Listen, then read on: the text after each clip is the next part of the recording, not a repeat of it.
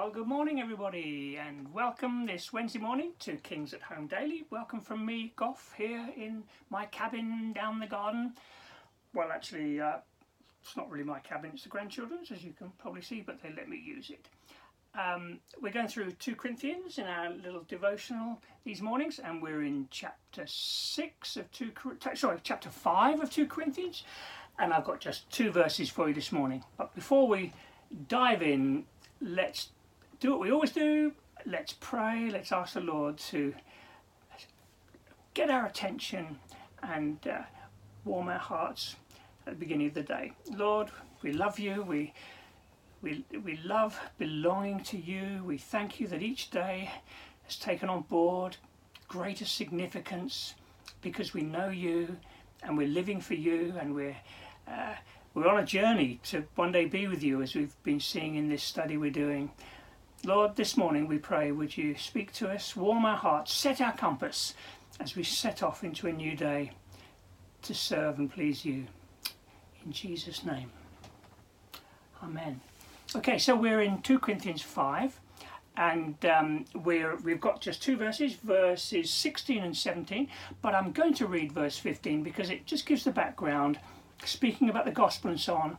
Uh, verse 15 He died for all, that those who live should no longer live for themselves, but for Him who died for them and was raised again. So we're living for the Lord. Each day takes on greater significance for that reason. He goes on. So, from now on, we no longer regard, sorry, from now on, we regard no one from a worldly point of view. Though we once uh, regarded Christ in this way, we do so no longer. I'll read the second verse, but then I'll come back to that first, first verse. Therefore, if anyone is in Christ, the new creation has come. The old has gone. Behold, the new is here. So, verse 16. From now on, we no longer regard people from a worldly point of view because we're Christians.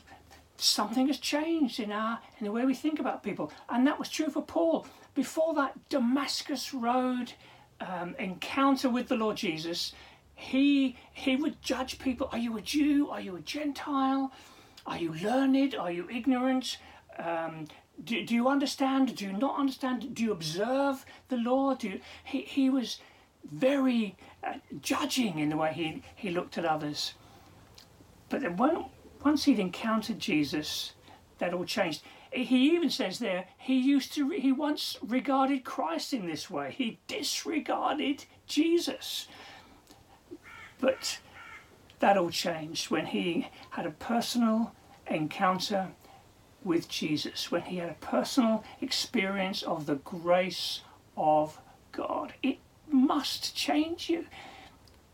If you really understood the grace of God, the kindness of God, the, the, the fact that you bring nothing to the table, as it were, the only way that you can have any um, relationship with God, any hope and a future, is by His grace and kindness. It wasn't anything to do with your background, your intelligence, how rich or poor you were. It had nothing to do with those things. All because of the grace of God. It should change us, it should humble us. And so that should have an effect the way we look at other people we don't look at other people from a worldly point of view. Now we know the world is very quick to, to judge and assess people. Um, you know, how how beautiful they are, how how fit they are, how wealthy they are, how successful they are, the celebrity culture and so on. The, world, the culture we live, on, live in is very quick to judge people very superficially dear, dear church family, let that not be true of us. Sometimes you just find those thoughts, uh, those uh, flashing across your mind, a quick judgment. A, you just you, you just see someone and you can make a quick judgment. I, just walking past, uh, let me be honest, walking past a homeless person in the city the other day, and I kind of walked past and I thought, blow, I, I, I was I was kind of half looking the other way, and so I decided to, to needed to put that right. I don't want to be like that. I, I want to uh, I, I, want to be uh, living for the Lord wherever I am. You, you get the idea. We're, we're so quick to judge, and it really should not be so. It really shouldn't be so.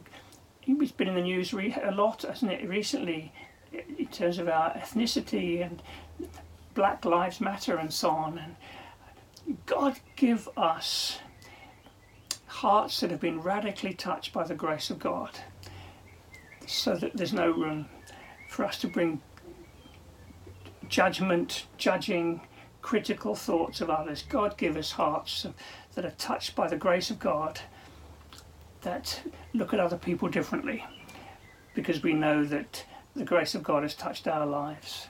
So that's a challenge. Let's pray about that for today. Lord, as we walk through today, may we not give in any way to this judging spirit that's in our culture. Lord, thank you that the grace of God has come. We, we, we, we've been wonderfully accepted and made new, not because of anything in us, but because of your great kindness. Lord, help us to be radical in our view of others because the grace of God has touched us keep us from having judging, judging hearts towards others. In Jesus' name. Let's keep going. He gives a reason why we don't judge people anymore. If anyone is in Christ, the new creation has come. What a wonderful phrase.